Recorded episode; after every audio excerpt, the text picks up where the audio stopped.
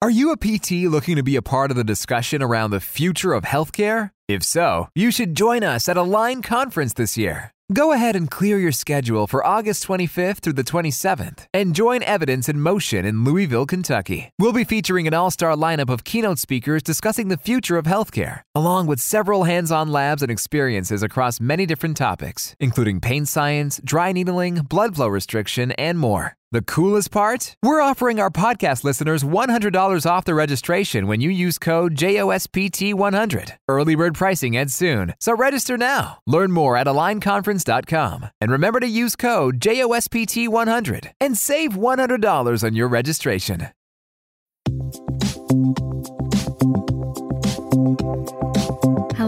Welcome to JOSPT Insights, the podcast that aims to help you translate quality research to quality practice.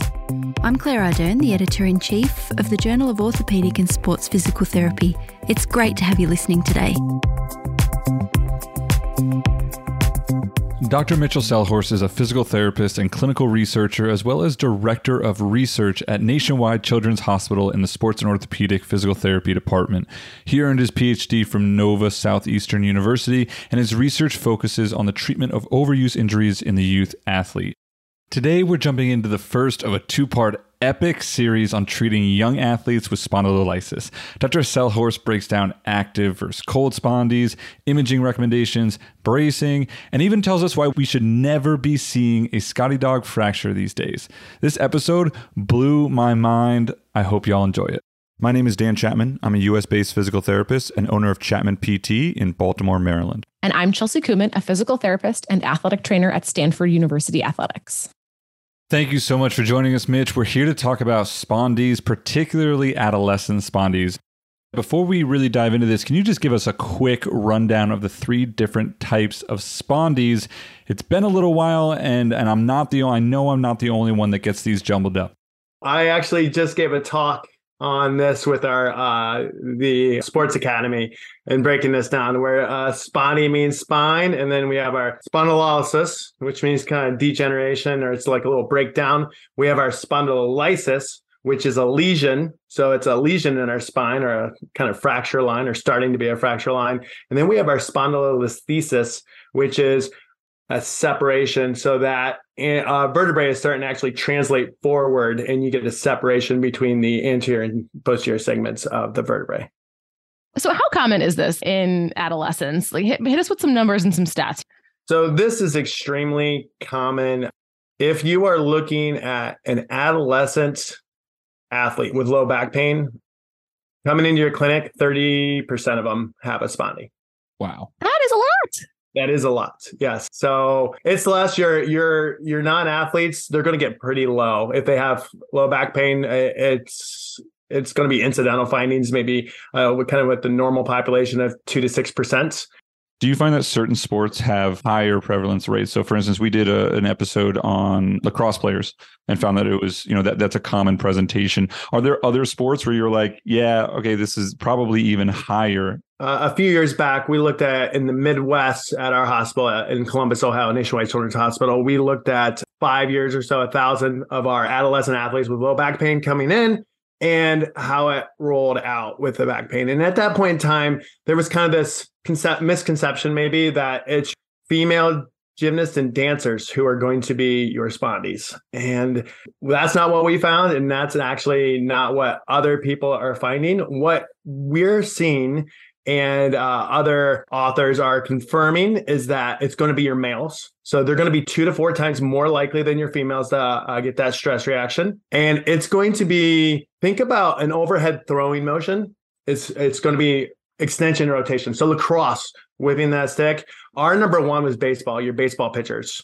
They were the highest. And what you see in some of the European studies is throwing sports and track and field and cricket are the kind of the top.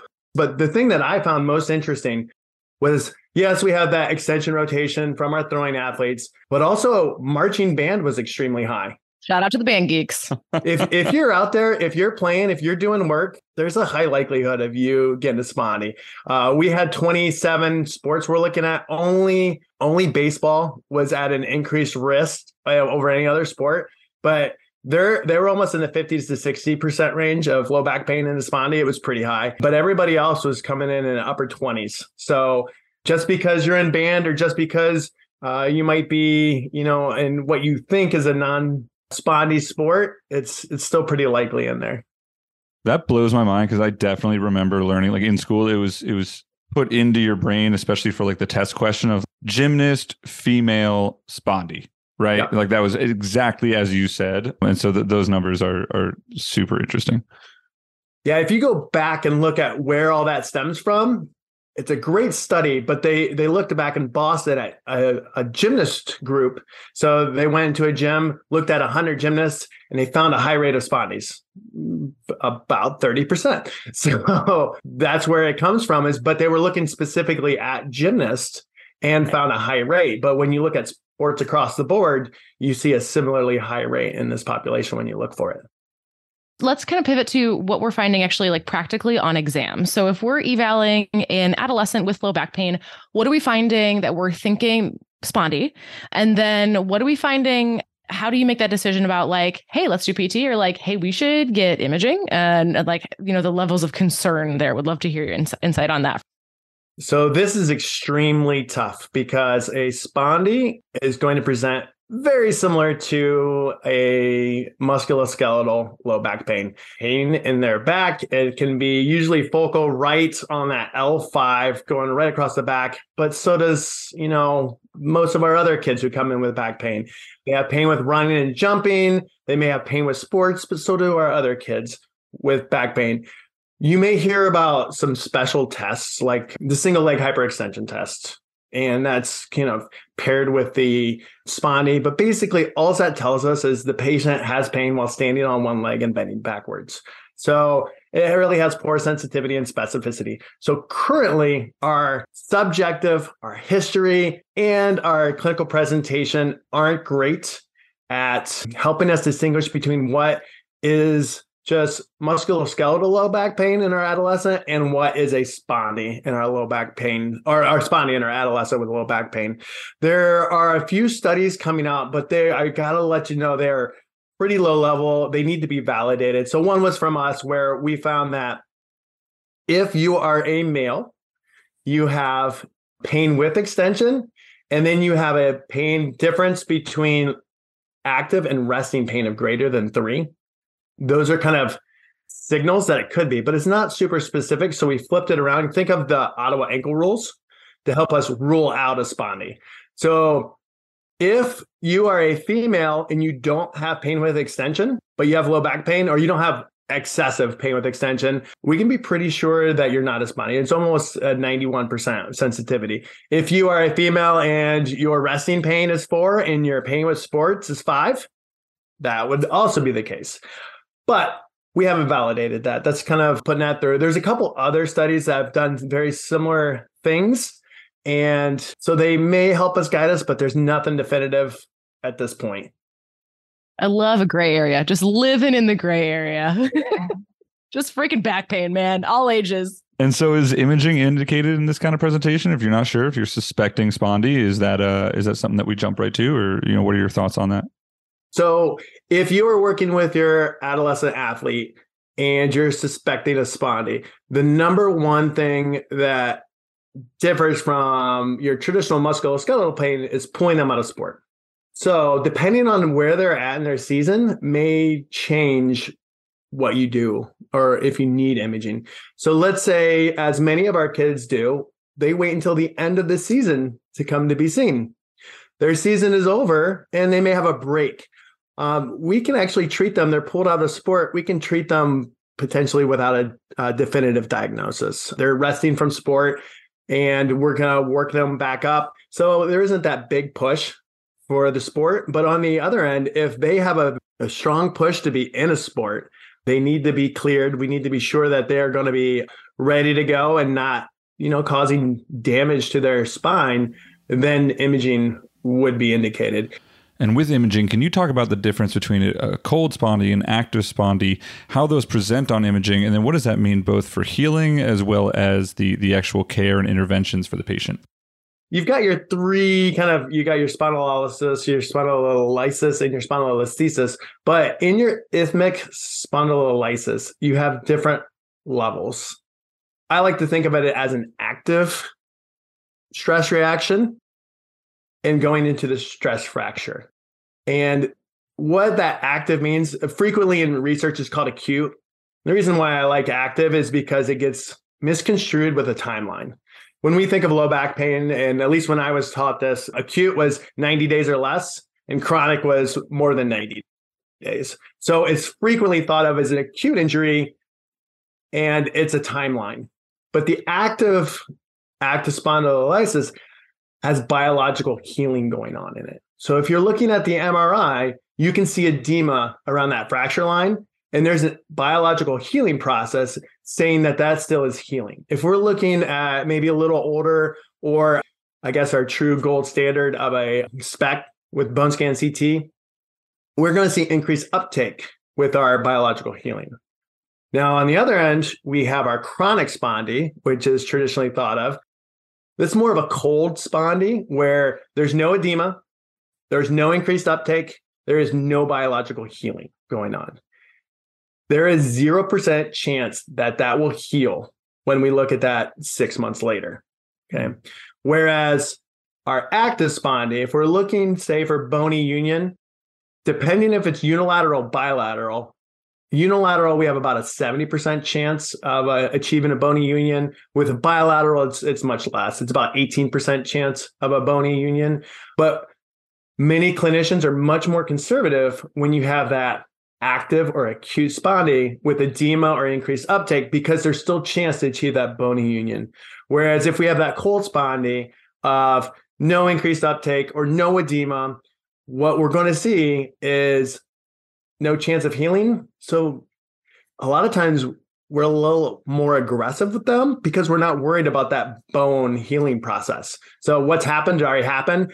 Most likely we'll probably have some scar tissue holding that together. It's nice and stable and they're having pain. So we got to work through that, but we don't have to worry about achieving bony union.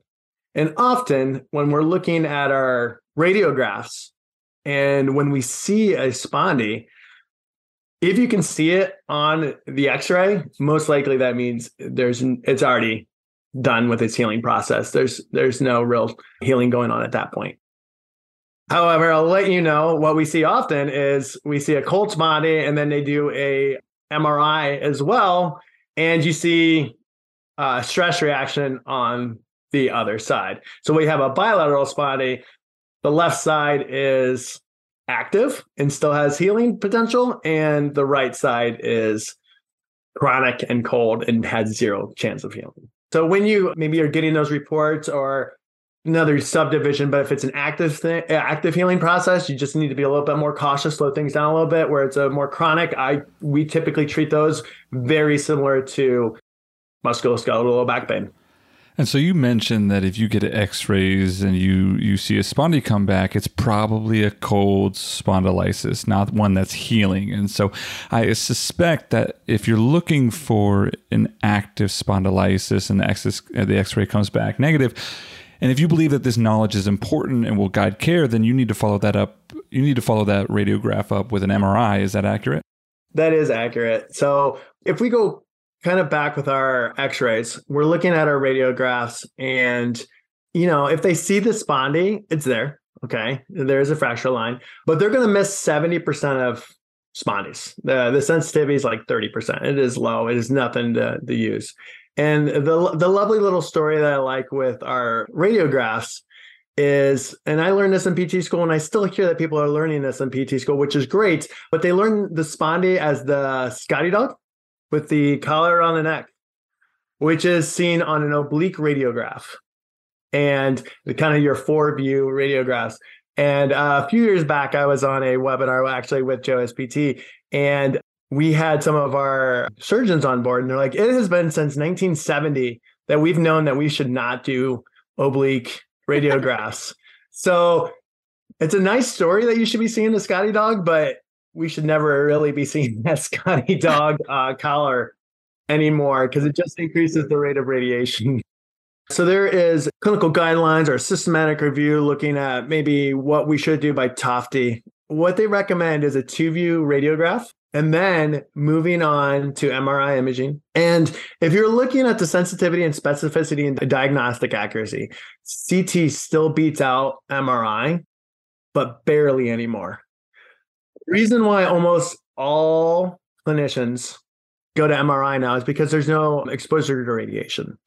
So we're looking at our diagnostic accuracy of our CT might be at 92%, and our MRI is now caught up and it's in the 90, 91. So there's almost no difference and there's no exposure to radiation. There might be an increased cost comparatively, but if again, we're looking at our practice patterns in that PRISM study that came out last year, 90% of providers are going to MRIs for their advanced imaging because we don't have that radiation exposure. And so, a very common presentation that we see in the clinic is a young adult with focal low back pain, nothing going down their leg, no neural symptoms, and a common intervention for that is spinal manipulation. And so, if a you know 30% of these athletes are presenting with a spondy, is that an issue? Is that a cause for concern, or is that not something to worry about? Yes and no. So if you look at manual therapy contraindications, it is a fracture. It is contraindicated if you look at the forces you are putting through the back, it is much less than the force of sports. So, kind of how I think of it is if I'm really suspicious of a spondy, we're pulling them out of sport and I'm not doing a lumbar manipulation. If they're still in sport, they're putting a lot more pressure through their spine every day on the field than I am with that lumbar manipulation if they have a spondy, it's not going to help them. But I'm not, I you know, um, that that playing on the field is is causing them more problems than that one you know sideline neutral gap manipulation may have. But you know, from a true perspective, I sh- it should be contraindicated once you know and have a definitive diagnosis. Well, that's a great like you know just the the gray area lends itself to good clinical decision making, and your thought process on that is, I mean, sounds like it makes really good sense to me. When do you consider surgery in this patient presentation? Just to be sure, I did a PubMed search today of well, maybe what's come out in the last year, maybe so I'm not missing anything. Like you guys could be tricky and like, hey, this guy uh, published this and you don't even know about it. So, oh yeah, we're very intimidating. Yeah, yeah, yeah. If you look at the research of spondylolysis, I would say more than 90% is surgical research. However, when you look at actually what happens in real life, 99.9% is conservative care treated successfully along the way. So we have no need of surgical stabilization in our adolescent athlete until they have failed six months of conservative care. So we have worked with them. We have tried bracing, we have tried resting, we have tried physical therapy, and that is when it's indicated at six months is for a surgical consult. So surgery for a spondylolysis is not day one, not month one. It is six months and they're not improving. Okay. So that that's really comes in. Don't let the maybe when you read the research think that it should be mostly, it should be primarily conservative care with this patient population. That's interesting, this the disparity. You mentioned bracing there, and I wasn't in PT school like that long ago. Mm-hmm. And there was definitely a lot of people still like really on board of like the hard versus soft versus bracing. So when does that play into things? There's no randomized control trial telling us, not even one. We don't have a systematic review of randomized control trials. There is a systematic review done in 2009, I think Klein et al., if you want to look it up. But they did a review of uh, retrospective studies and clinical case studies looking at it. And what we find here is there's no benefit to bracing. Okay. So hard braces where we're really trying to protect that spine. Our lumbar corsets where we're just maybe trying to provide a little bit of comfort and stability and restrict a little bit of motion. I would say when I started at our hospital back in 2009, everybody was braced. Now if I see a brace, something has gone wrong with that patient. Lumbar corset is more like if they if they're still having a little bit of pain, struggling, they might get that little wrap on to help them out. But if I see a TLSO, that person was playing basketball when they're not supposed to, and the doctor just locked them down. We don't see bracing too often, but if you maybe are treating at another part of the country, another part of the world, bracing may be the standard. If you we look at that PRISM study that I referenced earlier of clinicians and treatment patterns, it's a split 50 50 down the middle. So 50% of our clinicians are using bracing, and the other 50% are not. So there's some biomechanical studies looking back and see what happens at our lumbar spine when we brace. We're trying to lock down, think of it as casting, let that fracture line heal up. But if we look at biomechanically what happens at L4 and L5 when we put the brace on, oddly enough, it increases the stress at those levels. So maybe what's happening there isn't what we want to be happening. It's probably we're getting activity restriction rather than truly locking it down. But when they're looking in a lab and with the brace, they're seeing increased stress levels at L4 and L5, where uh, 90% of our spondylolysis occur. I will say over the last few years, two or three, I've seen some studies out of Japan where they're getting healing rates of 90 plus percent while using bracing, which is much higher than has previously been reported.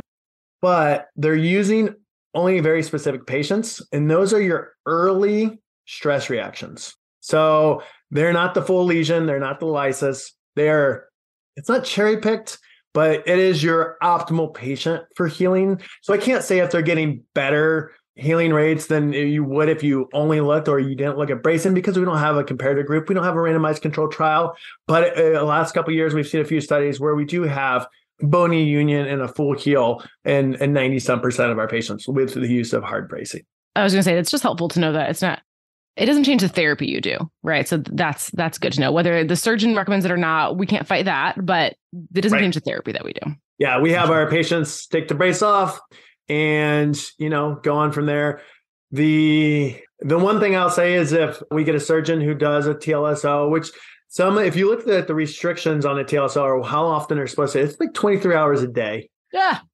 Rough. Like so maybe be encouraging, you know, you can do it but it's hot, it's sweaty. It is not fun being in those. Um, so be kind and supportive because if you got them from another doctor or they went to another doctor and they might not be in that brace at all. If they're maybe cheating out of that brace, don't come down on them too hard. I would I'll be right there with them. That's really good advice, especially because we don't see braces a ton these days. So just having that kind of background on that is, is really helpful.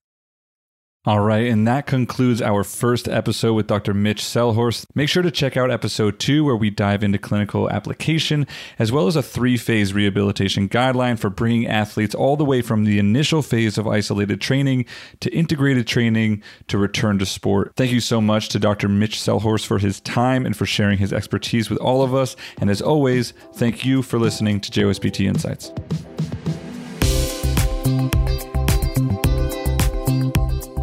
Listening to this episode of JOSPT Insights. For more discussion of the issues in musculoskeletal rehabilitation that are relevant to your practice, subscribe to JOSPT Insights on Apple Podcasts, Spotify, TuneIn, Stitcher, Google, or your favourite podcast app. If you like JOSPT Insights, help others find us. Tell your friends and colleagues and rate and review us. To keep up to date with all the latest JOSPT content, be sure to follow us on Twitter. We're at JOSPT and Facebook. We're JOSPT Official. Talk with you next time.